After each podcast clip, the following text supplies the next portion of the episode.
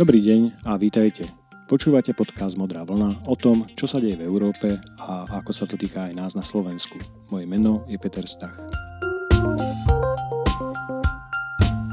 Po dlhšej prestávke je tu 11. vydanie Modrej vlny, prvé v novom roku 2020 a ja som si dal novoročné predsavzatie, že začnem dodržiavať minimálne dvojtýždňovú periodicitu, tak mi prosím držte palce, nech sa mi to podarí. A teraz k podcastu.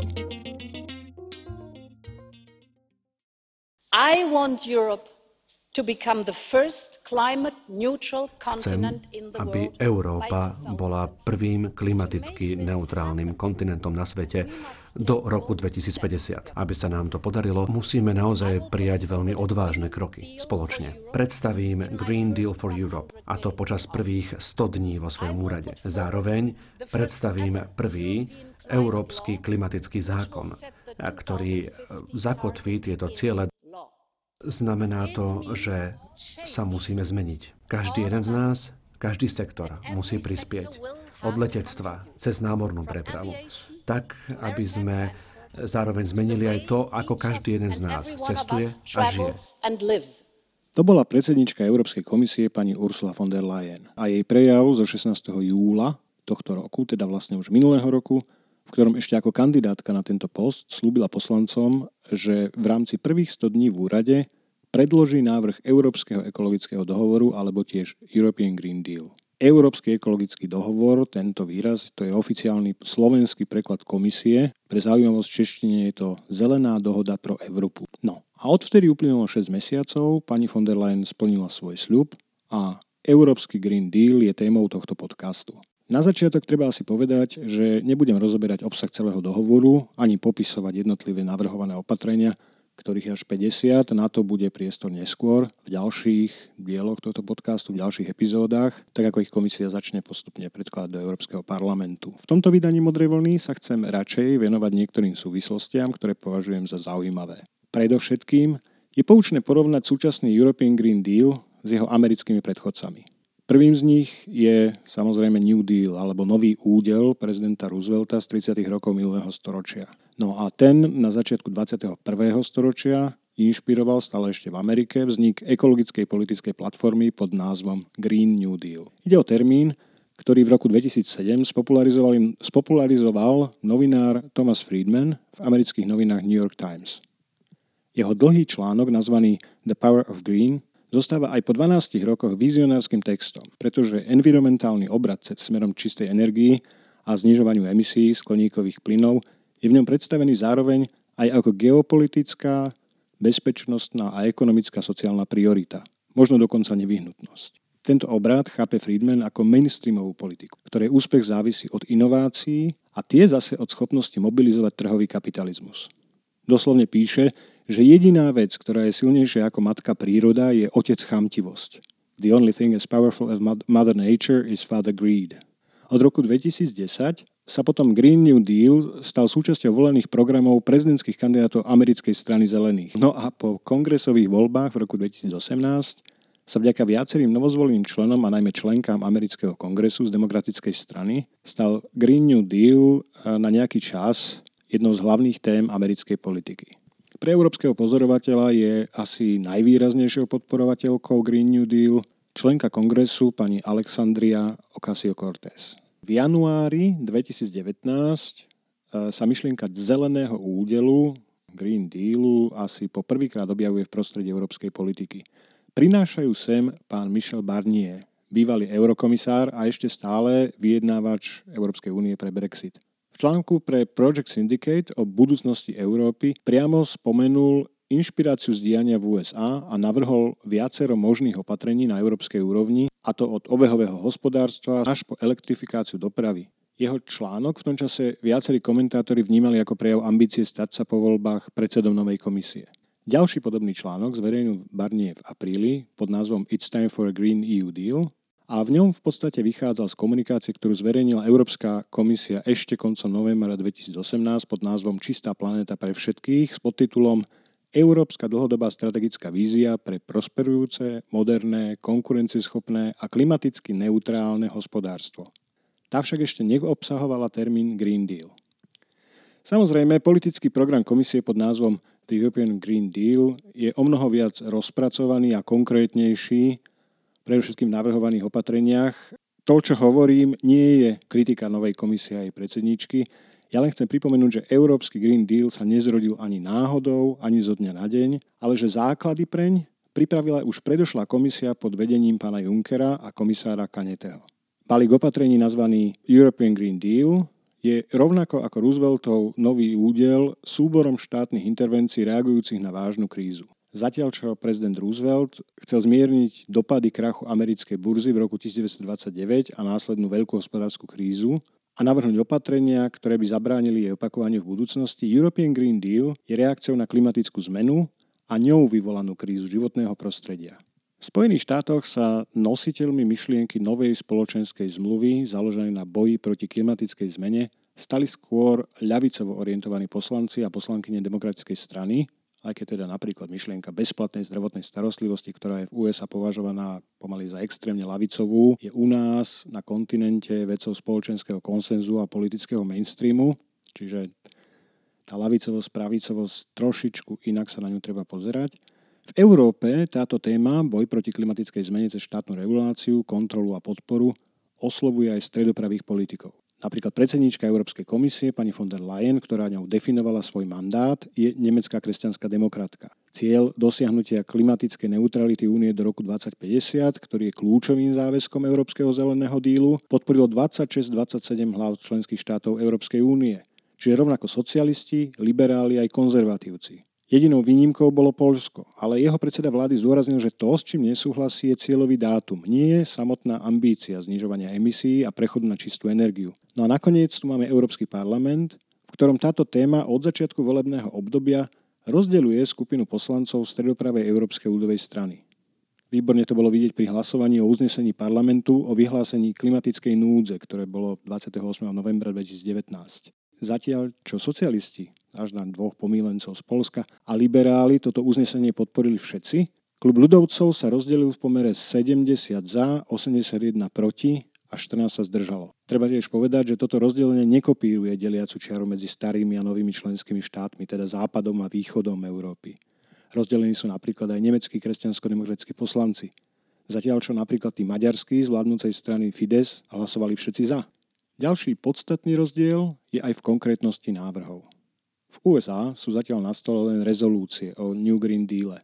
Jednu navrhla pani Alexandria Ocasio-Cortez v snemovni reprezentantov, druhú pán Edward Markey v Senáte. Tie sú z definície o mnoho menej konkrétne než oznámenie Európskej komisie o Európskom ekologickom dohovore. Vidieť to napríklad už na hlavnom záväzku, ktorým je rovnako v Amerike aj Európe dosiahnutie klimatickej neutrality. Americký návrh rezolúcie neobsahuje žiaden konkrétny termín. Hoci teda programový dokument, ktorý predstavili progresívni demokrati na čele s pani Ocasio-Cortez, obsahuje cieľ dosiahnuť uhlíkovú neutralitu už v roku 2030. Tento cieľ je mnohými vrátane odborníkov považovaný za nereálny. Možno aj preto sa nakoniec do návrhu rezolúcie vôbec nedostal. Naproti tomu Európsky väčšinový konsenzus sa ustalil na roku 2050. Tento dátum je považovaný za realistický, je na ňom politická zhoda s výnimkou Polska a pracuje s ním aj Európska komisia vo svojich návrhoch.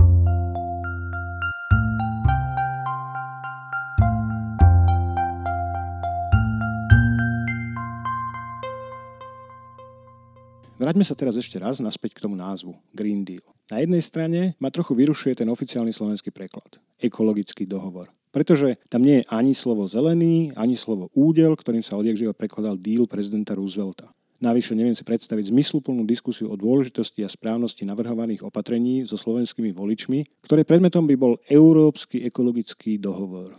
Slova green aj deal sú v angličtine používané v bežnej reči pri započutí slova dohovor väčšina ľudí si myslím predstaví nejaký neurčitý, no o to formálnejší dokument, obsahujúci záväzok viacerých strán, alebo ho pochopia ako imperatív druhej osoby slovesa dohovoriť. Pomerne dlho som meditoval nad tým, ako asi rozmýšľali slovenskí prekladatelia v komisii, keď hľadali najvhodnejší preklad slova deal. Rooseveltov New Deal naznačoval novú spoločenskú zmluvu alebo dohodu medzi občanmi a štátom. Podobná spoločenská dohoda je aj predpokladom pre tak zásadnú zmenu pohľadu na ľudské aktivity, akú si vyžaduje boj proti klimatickej zmene. No a od dohody k dohovoru nie je až tak ďaleko. Významový posun, ktorý tam podľa mňa je, môže byť výsledkom snahy prekladateľov zdôrazniť trvácnosť záväzku, ktorý na seba Európa berie. Naozaj ma však zaujímalo, prečo im vadilo slovo zelený.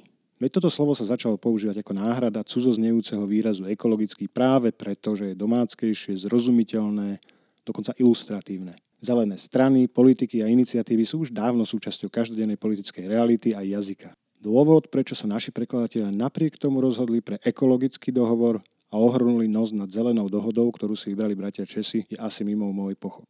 Niekomu by sa mohlo zdať, že otázka názvu je taká nepodstatná blbôstka. Podľa mňa nie je, pretože naozaj nejde o nič menšie ako o novú spoločenskú zmluvu medzi občanmi a štátom, medzi členskými štátmi a úniou, medzi občanmi a Európou. A táto spoločenská zmluva bude klásť na plecia ľudí veľký záväzok v podobe verejných investícií, na ktoré, budú musieť, na ktoré sa budú musieť poskladať z daní, ale nie len to. Mnohé pracovné miesta zaniknú a ľudia, ktorí ich vykonávali, sa budú musieť naučiť robiť niečo iné. Mnohé veci, ktoré sú dnes lacné a široko dostupné, čínske trička, elektronika, doprava, stavebný materiál, vlastne čokoľvek, zdražejú a budeme si ich môcť dovoliť kupovať čoraz menej často. Prechod na klimaticky neutrálnu ekonomiku je vlastne tak trochu podobný prechodu z plánovanej na trhovú ekonomiku, ktorý Slovensko ešte ako súčasť Československej federácie absolvovalo začiatkom 90. rokov. A tá transformácia by vtedy nebola možná bez toho, aby väčšina občanov rozumela tomu, prečo to bolo treba urobiť a dôverovala politikom, že robia to, čo je nevyhnutné a robia to dobre. Ale ťažko kritizovať prekladateľov, keď ani väčšina politikov, minimálne tých slovenských, zatiaľ nechápe, aká zásadná zmena nás všetkých čaká. Svet okolo nás sa totiž zmení bez ohľadu na to, či ľudia v EÚ a mimo nej zmenia svoje správanie vo vzťahu k atmosfére a v prírode, alebo nie. Zmeniť správanie znamená prijať Green Deal za svoj a byť ochotný vopred zaplatiť obrovské náklady s ním spojené. Vnímať ich možno ako investíciu do budúcnosti. Nepríjemné je to, že investovať musí súčasná generácia, ale benefit z takejto investície využije až tá nasledujúca. Alternatívou je neurobiť nič a platiť stále vyššiu cenu za prežitie v stále náročnejších podmienkach. Náklady na prežitie nie sú investíciou, ide skôr o stále sa zvyšujúcu pokutu. Tieto náklady budú vždy o mnoho vyššie ako investícia do bezuhlíkovej ekonomiky. Pre spoločnosť s oslabenou medzigeneračnou solidaritou však môžu byť napriek tomu psychologicky priateľnejšie pretože ich platí každá generácia sama za seba.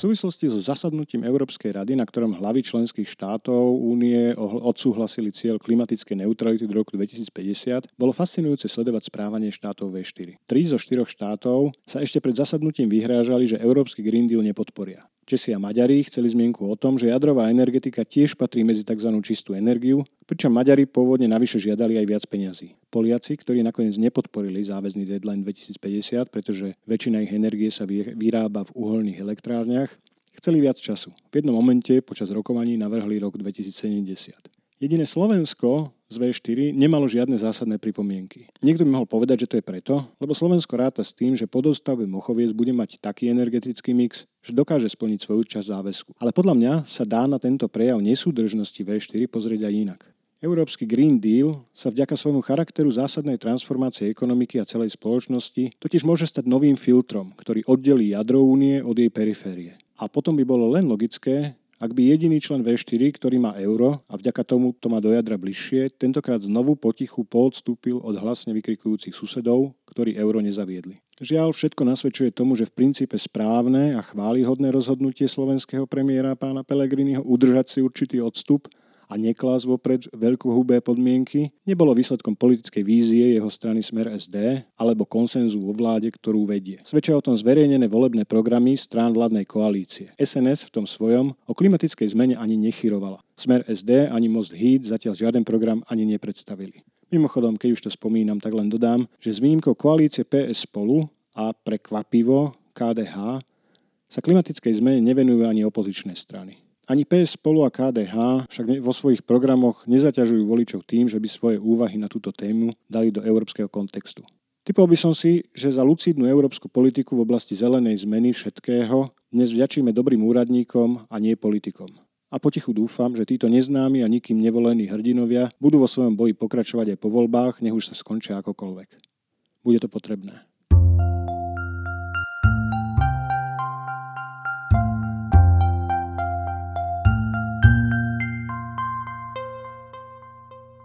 Pohľadu európskeho postavenia Slovenska možno stojí za to zamyslieť sa, či a ako by mohlo zúročiť svoju pripravenosť a ochotu niesť svoj diel zodpovednosti za realizáciu Európskeho zeleného dohovoru. Nedávno som kde si narazil aj na informáciu, že pokiaľ hladina svetových oceánov v dôsledku klimatickej zmeny stupne o viac ako x centimetrov, až tretina Holandska sa ocitne pod vodou. A Holandsko nie je zďaleka jediným členským štátom únie s vlastným pobrežím, hoci väčšiemu existenčnému riziku sú vystavené už asi len Benátky. Štáty najviac ohrozené klimatickou zmenou sú potenciálne najvďačnejšími spojencami každého, kto berie vážne hrozbu, ktorej čelia. Napríklad aj Slovenska.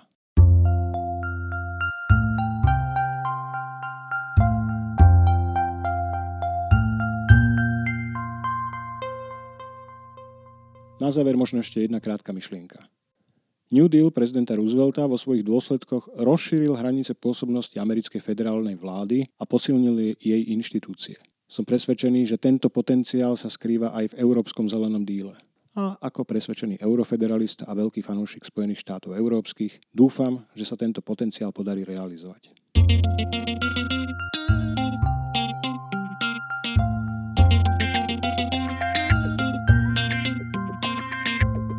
No a tým by som dnešné vydanie podcastu Modrá vlna ukončil.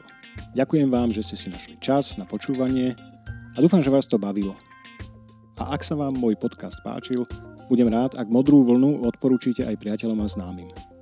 Ak by ste chceli, aby v ďalšom dieli podcastu zaznel aj váš hlas v podobe komentára alebo otázky, aj to sa dá jednoducho zariadiť. Na domácej stránke Modrej vlny, teda na adrese anchor.fm lomeno peter pomlčka stach, nájdete tlačidlo odkazovača a potom už stačí len mikrofón na telefóne. Do počutia na budúce.